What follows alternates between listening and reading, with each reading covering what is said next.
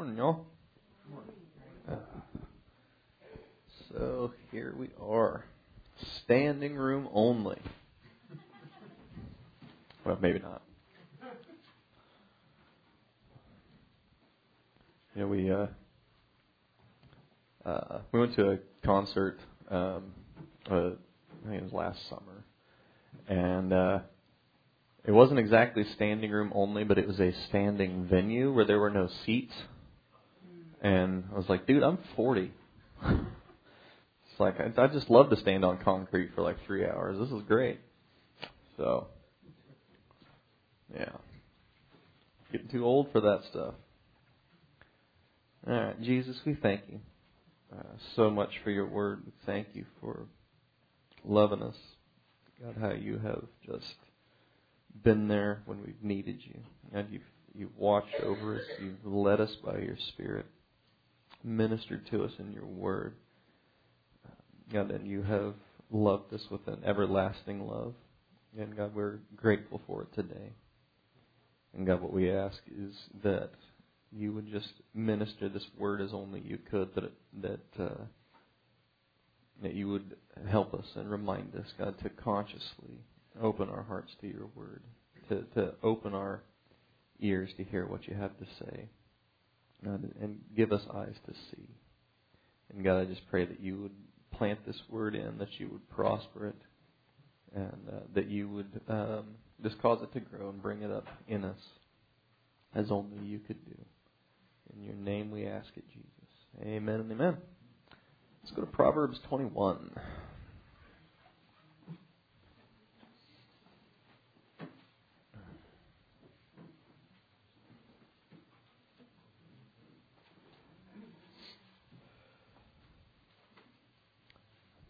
You'll notice I beat you all there because I opened to it before I even started.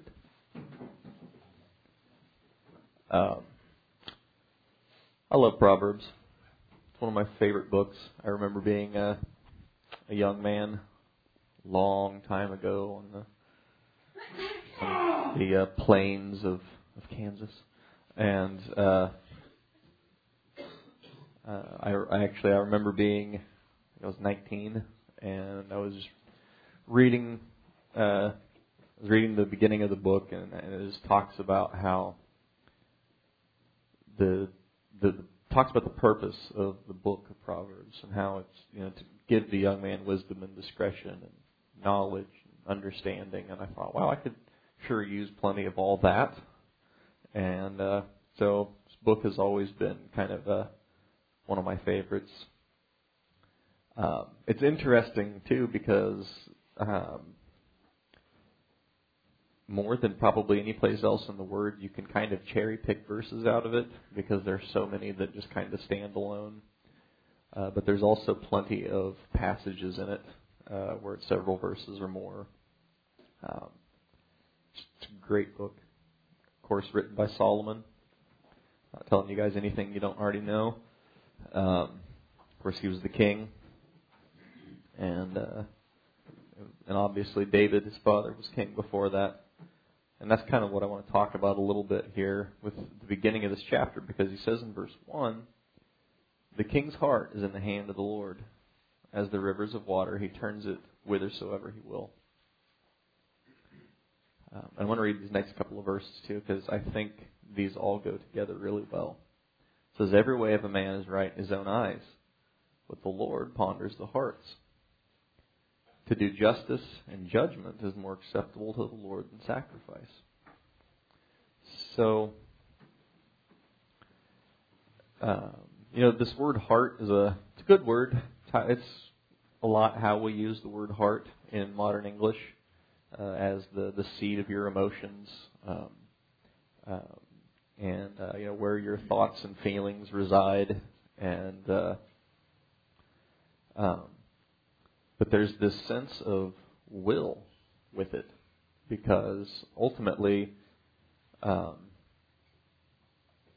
it's just, it's human nature to be uh, motivated or, or driven at least in some part by your emotions and your and your thoughts and feelings and that kind of thing. And something that I've found over the years is that uh, a lot of what God does in our life is wean us away from that sense of being guided by our our sense of what we think would be right or what we feel would be right, or or doing what we feel like we want to do, and uh, and putting that um, that direction more and more on what we know from the Word of God, and and and gathering that word from Him.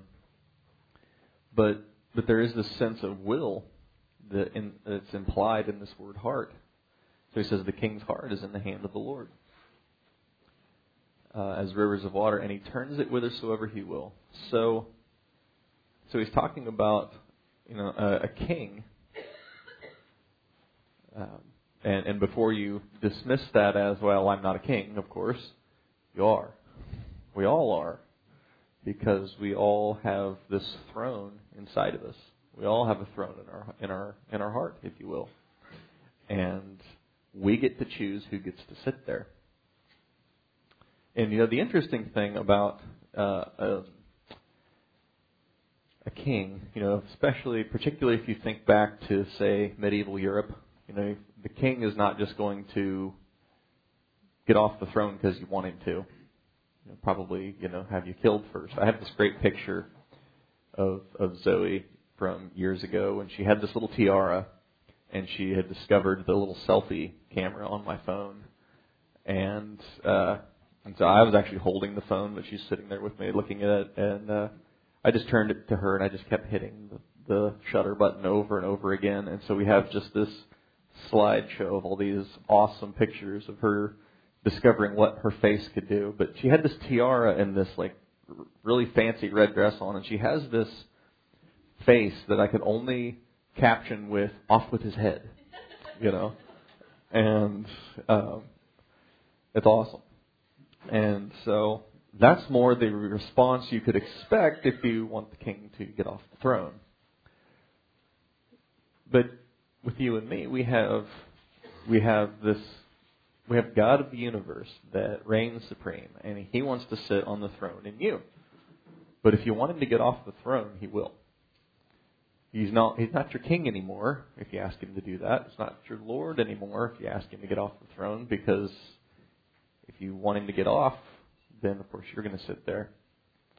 And uh, um, there's nothing like sitting somewhere where you're not supposed to I, I was watching this movie about this guy um, that uh, has the King's Speech, and he's like helping the um, uh, the the King of England during World War II or leading up to World War II with his stammering problem. He was a speech therapist, and they're at the um, what's the name of the place? Westminster Abbey, and and this guy, he's a commoner, and uh, he's not even actually a doctor. He just they call him doctor, and he sits down in like the seat that is like only meant for the king to sit in during the coronation, and and uh, this guy that's actually the king, his eyes just bug out of his head. Like, what are you doing? He's like, you can't sit there, and he's like, whatever, you know.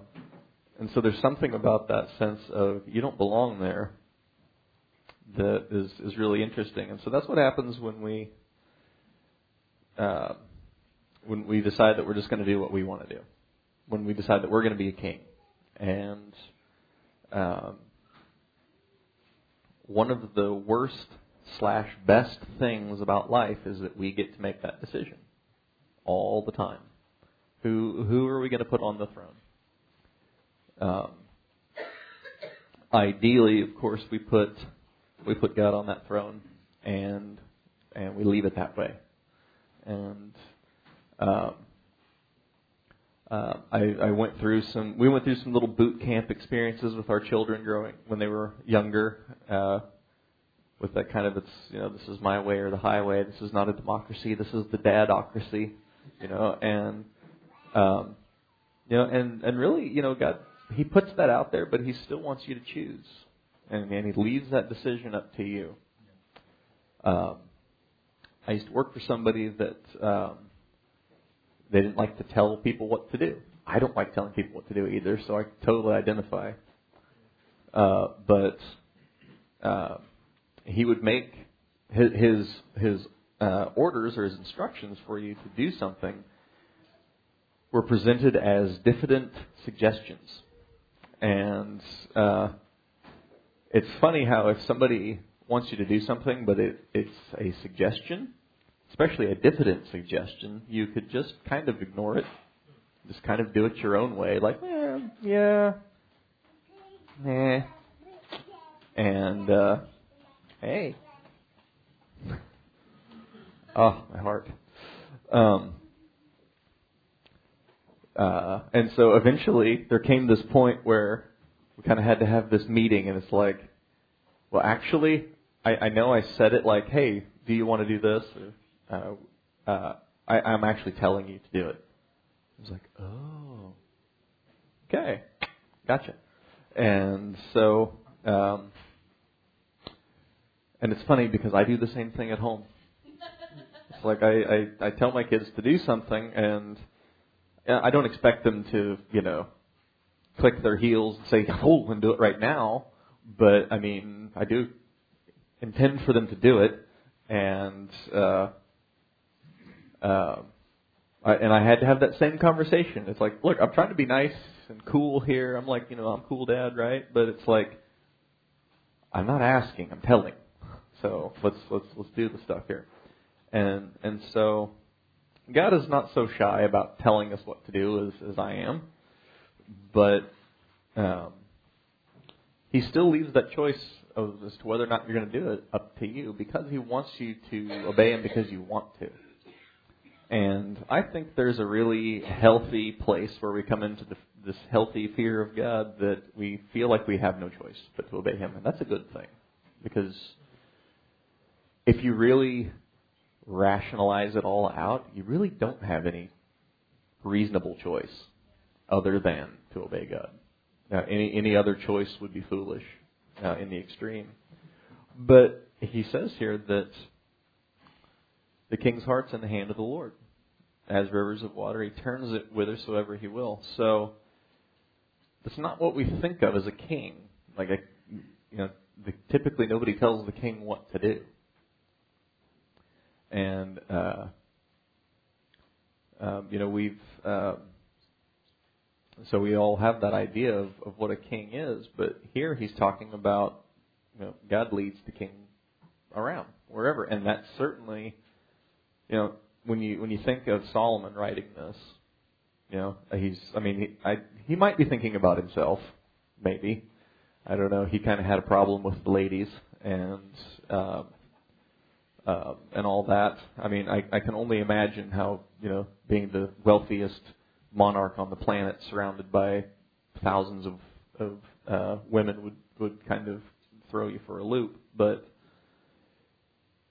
um, you know, I, I I kind of picture him writing this down, thinking about his dad, you know, thinking about David, and it's like you know, um, and how God took David through this place where uh, he God wanted a king that was going to be king like like God would be king.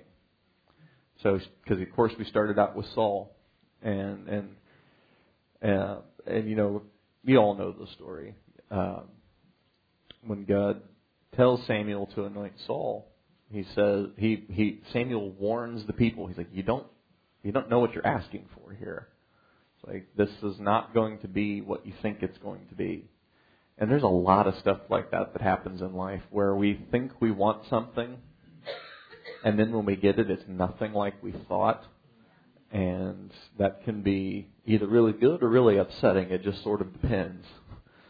But, um, you know, he's, um, so he warns them, you know, you're not, you, you may not want to have a king like what you're asking for here. And so they get Saul. And, and Saul starts out okay, but, um, but he has this idea that I'm king, so nobody tells me what to do. And uh, you know, in in our modern society, it's kind of like that whole question of is the president above the law that came out back in the 70s or whatever it was. And uh, it's like, well, no. And so, so here it's like Saul still has a king over him because God is the is the king of Israel, and um, by extension, when Saul or when Samuel would come to him with the word of God, then um, you would think that he would just take that and go with it, listen to it, obey it, go that direction. But but Saul had this idea of, well, I'm king. So he didn't let God lead him whithersoever he will. He he did what he wanted to do. And the funny thing is, is as you read Saul's story, you see that he doesn't want he's like, I don't let anybody tell me what to do. And at the same time, he lets the people tell him what to do. Because he's totally swayed by their actions. He's swayed by their feelings. He's swayed by every situation that comes up. It's like, what are the people going to think about this? Um, you know, and it, it's all well and good to be aware of what people think, um, but uh, especially, you know, if you're in leadership, you can't. Um, you're going to make people unhappy, you know, and that's, you know, I mean, even if you're not in leadership, you're just going to make people unhappy in life, and it's just you're you're going to disappoint people People are going to disappoint you. You know, I mean, you could say that you're going to make everybody happy because some people will be happy that you're there, some people will be happy that you're gone, but um, or you know, they'll be happy that they're gone. But um, uh, you know, there there comes this, this place of just having to, you know, make the right choice. And so Saul was in this place where he kept being presented with these situations where he had a choice to make, and he kept choosing that, well, I'm the king here, and so I'm going to do what I think I ought to do. And and so after the the second time that happens, you know, of course, you know, God sends Samuel to him because Samuel's running a bit late. I'm sure he was probably uh, counseling with somebody or something, or you know, maybe he was on the phone with a prophet from another state. But um, he shows up and uh, and he's like, "What? What are you doing?" And uh, but but Saul's kingliness wouldn't let him um, humble down and accept what what Samuel had to say until until he realized until he listened to what God had to say from Samuel, and he, but by then it was too late for him to keep the whole king thing going. So, and he and he tells Saul, he's like, I'm going to choose. I've I've I've rejected you from being king, and I'm going to find somebody else that is after my own heart. And so then he finds David. Um, and it's funny because David and Saul both start out um, in some ways in a very similar fashion because uh, because Samuel tells Saul, he's like, when you when I first made you king, weren't you small in your own eyes? How have you gotten this big old watermelon head now? And uh, David, of course, was small, and and he was the he was the youngest, kind of the the runt of the litter, as it were, of his family, and um, but his idea of who is king here is entirely different. Um, and of course, he, um, as you read through his story, uh, which is probably my, my favorite person to read about in, in the Bible, you know, doesn't do everything right, makes some really cringe-worthy decisions, but uh, which of course gives me hope that that you can really screw something up royal and God can fix it, and uh, which is awesome. But uh, he uh, um, God took him through this this place where he kept just like Saul. He had these opportunities to obey what God told him to do, or or do his own thing. And he didn't have the crown on his head yet, but he had been anointed by Samuel, and and he uh, and he kept saying, he said, "Well, here I could kill Saul, but I won't." I, I couldn't because uh, God would not be okay with that. And it's like I can't kill him because God anointed him to be king before me. And um, so, as he goes through these experiences, um, he eventually becomes king, of course, and and he's and he's trying to make peace with the you know with all the people, and he's got these just rascals that are that surround him like Joab, and he's trying to make peace with people, and Joab uh, tricks this guy I can't think of his name off the top of my head and kills him, and David's like I just sent him away peacefully because we're trying to fix this thing, and and uh, and yet and yet he he lets uh, he lets Joab live until he passes everything on to Solomon. And of course, when you read uh, David talking to Solomon about uh, you're going to be king now, he kind of gives him this lit, this like hit list of people to deal with, and and one of them was Joab, and and he's he's like you know he's he was like a murderer, like he was not a soldier, he was a murderer, and and he tells him to bring his gray hairs down to the grave with violence. So not somebody to mess around with, this this King David. But um, uh, but David's heart was in the hand of the Lord, and he let God turn it wherever He wanted him to turn it. Because uh, one of the best examples I could think of was he makes this rather kingly choice to um, uh, bring Bathsheba to his apartments, and and you all know that story.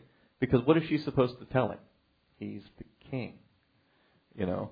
But um, then he, of course, tries to cover it up by killing Uriah, and and when Nathan comes to him to confront him with what he's done, he could have he could have you know pointed at his, at his crown and said, "Look here, you know who's the king here? You know, off with his head." You know, and uh, and yet he he realized, no, actually, being king doesn't doesn't make me immune to uh, the uh, the laws of God and, and following His commandments.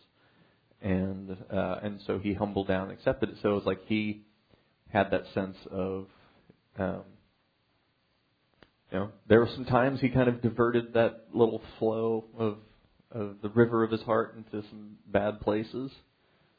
Uh, but when when God came to him to deal with him about it, he always let God bring him back to the right conclusion and get him going back on the right path.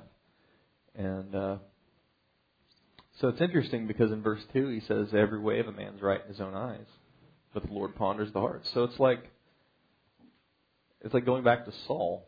Like Saul, I, I'm sure. Well, and when you listen to the way he explains his actions to Samuel, he believed he was doing the right thing. And so oftentimes, that's it's one of those uh, really profound things that the Bible tells us in several places. This is not the only verse that says this, where he talks to us about um, our kind of default idea is that I'm right. And so we approach a lot of situations that way. What I want is right, or what I want, what I think is right. Uh, the Bible says that he that's first in his cause is sure that he's right. Can't remember how the verse goes precisely, but you know what I'm talking about. And there's this sense of the first thing that you're taught, that's what you tend to believe is right. And so it's, uh, you know, I, I feel really blessed to have never gone to church anywhere else because when I came here, I didn't have to sort through a bunch of, well, I thought this and that and the other thing because I had only a few vague things that I don't even know where I came up with them. That when I came here, I thought, oh, okay, well, those weren't even close. So I just tossed them aside. But uh, so the first thing that you so if you if you the first thing you learn is truth, that's a really great thing. That's why we teach our kids that one plus one is two. And back when I was a kid, we used to teach children that that these kids over here are girls and these over here are boys, and they are different. You know, so and when you learn that, then you understand that that's how things work, then it's it's a lot harder to convince you otherwise down the road. So, but the Bible tells us that that every way of a man's right in his own eyes. So, you know, and just like Sam or just like Saul, it's easy to um, you know point at your crown and do something that you want to do, and uh, and then explain why that's right, explain why that's okay, and uh, well, I did that because it's like, well, you know, brother so and so really made me upset, or it's like, well, you know, she's just being dumb, so I did this, and you know, all kinds of you know really mature explanations for um, why we why we do the things that we do, uh, because you you never really outgrow the ability to make immature decisions and be immature. So it's uh, uh, I was kind of chagrined as I got older to find out that maturity like required like conscious decision making, um, as opposed to I was just going to suddenly be an adult and grown up and and I was going to know what to do all the time. It's like I didn't realize that being an adult was like totally ad libbed and and that and that I was going to have to actually you know decide to not act like a kid. Like, oh man. Some of us take longer to come to that conclusion than others. If you've been here since I was a teenager, you know what I mean. So, um, so I don't advocate it necessarily, but uh, getting married really young is a good way to kind of force you to become more mature right away because you have bills to pay and um, you know people to feed and stuff like that. But that's again, I don't I don't advocate that necessarily. The older I get, the more I think I can't believe that worked. so in February, Cynthia and I have been married 21 years, and I I think how, how did that happen? How how have we survived this long? I mean, you know, at first I couldn't believe my good fortune, and then I realized her parents were just glad to have one less mouth to feed. And I'm teasing; they're not here to defend themselves. But my parents were happy because they like her better than me. So um, everybody in my family was like, "A girl! Oh my gosh!" So because there were pretty much no girls in my family. But anyway. But uh, I like how he says here, but the Lord ponders the hearts. So it doesn't matter how well you can explain yourself, or you know how it doesn't matter if you can convince somebody with your, you know, uh, marvelous forensic abilities that you um, that, that why as to why what you did is okay and right and all that. It says that God ponders the hearts. So God knows your motive, and God knows why you did what you did, and you know for good or for ill.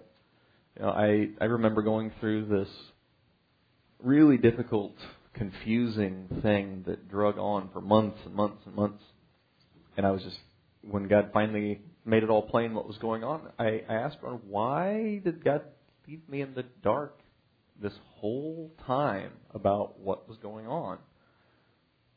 And he said, Well, God was just showing you, giving you an opportunity to see what you would do if you didn't know what for sure was the right thing, and just do what you believed was the right thing based on what His Word tells you.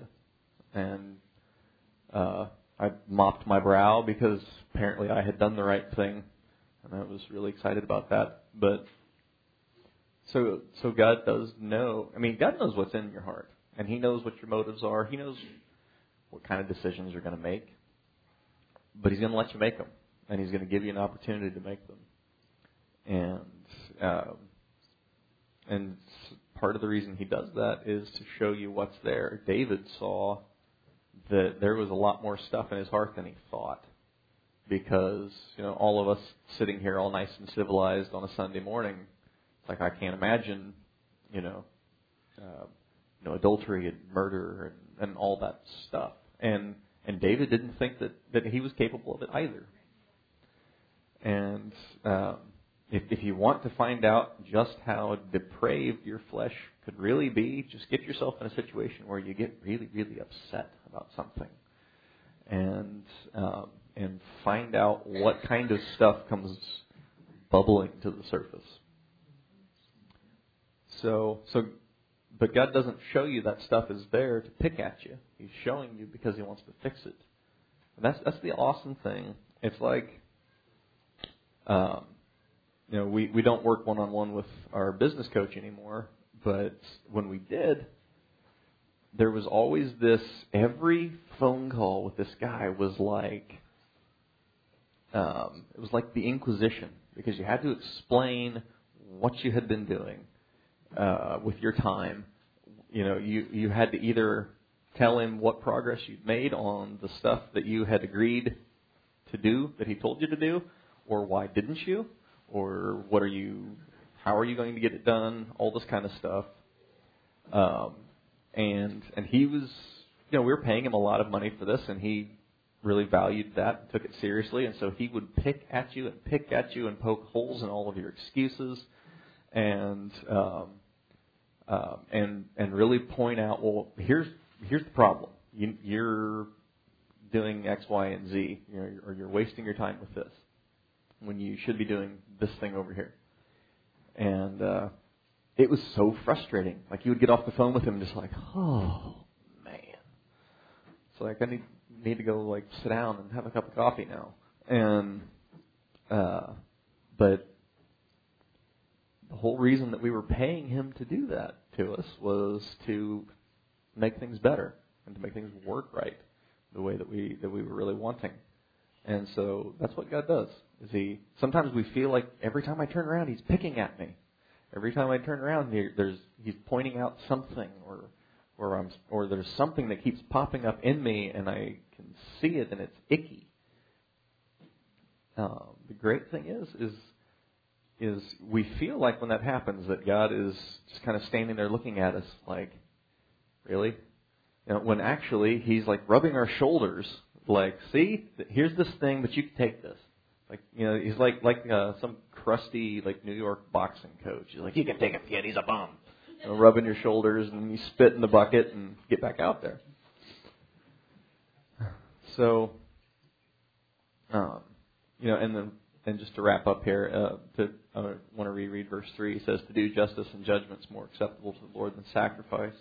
Of course, we know what Samuel said to Saul that to obey is better than sacrifice and to hearken more than the fat of rams. We could do all kinds of stuff. And, and you know, can have things that we could point to that, that make us feel like we're righteous or doing what God wants us to do or, or whatever. Um, but ultimately, the thing that God is wanting is the sense, the the justice and the judgment, like doing the right thing and uh, judging our own heart right, judging our own actions right by the Word of God, and and, and everybody else too. It's like you can't judge me. Oh, but I can. you know. It's like every, so many people misunderstand what Jesus says in Matthew 7 because he says, Judge not that you be not judged. But then he goes on to say, for the judgment that you judge with is what you're going to get judged with. And so, you know, when when somebody really steps on your toes and you feel grieved in spirit, which is King James for really angry, then you know you want to pray for them that God would deal with them the way that you would want Him to deal with you. And uh, and if it comes out, if it comes back on you harder than you would like, that's not such a bad thing because um, you'd be, um, you know, uh, better that you couldn't sit down for a day or two than to go on doing something that that's going to be destructive in your life. And so, um, of course, Paul says that if we if we'll judge ourselves, God doesn't need to, which is great. That's like when you know your kids are growing up when they're like, "Man, I need to go take a shower," instead of having to have you tell them you hear that like foghorn sound and like there's like flies buzzing around them, and it's like, when was the last time you took a shower? it's like, well, so um, when when we when we uh, look in the mirror and, and hear the foghorn and on our own, then that's a good thing because uh, then we can do something with it um, and uh, and and deal with it, and then God doesn't have to and uh, and that's that's a glorious thing.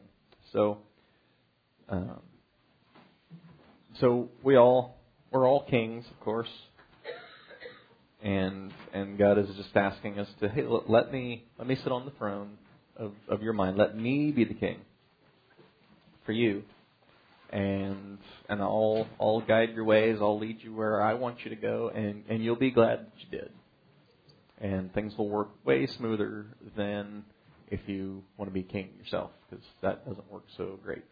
So, Jesus, we just thank you for your word and um, for all of your your patience and tenderness, God, how you you work us through issues, God, and, and deal with things in our life, God, how you are the potter, God, and, and we recognize this morning that we're the clay, and that.